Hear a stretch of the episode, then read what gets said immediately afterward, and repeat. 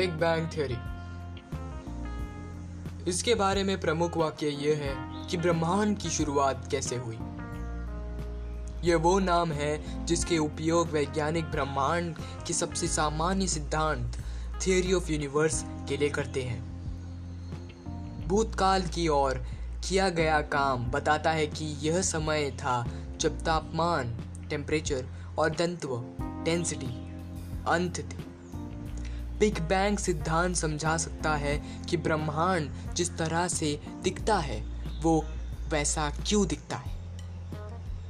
यह बताता है कि दूर की आकाशगंगा हमसे दूर क्यों जा रही है। यह हमें यह भी बताती है कि जिस गति से वे हमसे दूर जाते हैं, वह दूरी समानुपति प्रपोर्शनल क्यों होती है? ये बताते हैं कि क्यों दिखाई देने वाला अधिकांश ब्रह्मांड हाइड्रोजन और हीलियम से बना है? वैज्ञानिक इस बातों में अवगात हैं कि क्या इसका मतलब यह है कि ब्रह्मांड एक विलक्षणत सिंगुलैरिटी में शुरू हुआ था, या उस समय के ब्रह्मांड का वर्णन करने के लिए वर्तमान ज्ञान पर्याप्त है? ब्रह्मांड की विस्तार धर के वस्तु माप हमें बताते हैं कि बिग बैंग लगभग तेरह बिलियन साल पहले हुआ था। यह ब्रह्मांड की उम्र है।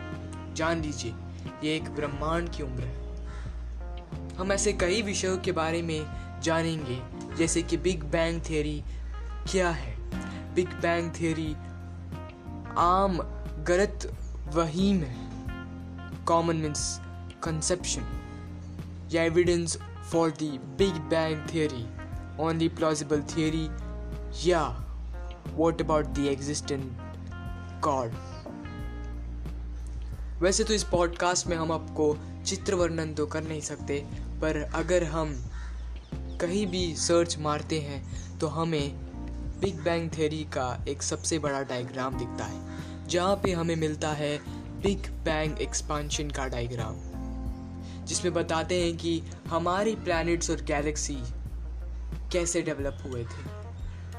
हमें ये बताता है कि डार्क एनर्जी एक्सलेटर एक्सपांशन था क्या?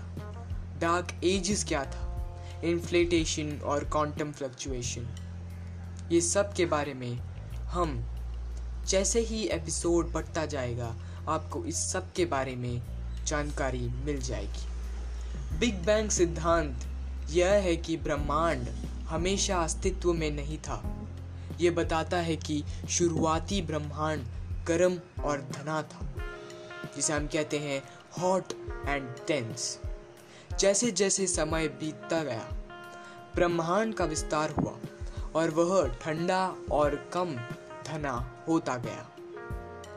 हालाँकि खगोल विधो में किस्मिक माइक्रोवेव बैकग्राउंड नामक एक घटना के माध्यम से विस्तार की गई प्रसिद्ध विधि दिखाई दे सकती है। मानक सिद्धांत के अनुसार, हमारा ब्रह्मांड लगभग तेरह अरब साल पहले विचलित हुआ था, जिसका रूप अस्तित्व में आया था। एक सिंगुलैरिटी क्या है? और यह कहाँ से आती है? सही मायने में हम ये निश्चित रूप से नहीं जानते। विलक्षणता क्षेत्र है जो भौतिकी की हमारी वर्तमान समझ को परिभाषित करते हैं।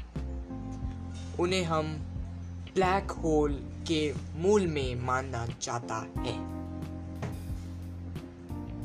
ब्लैक होल तृत्व के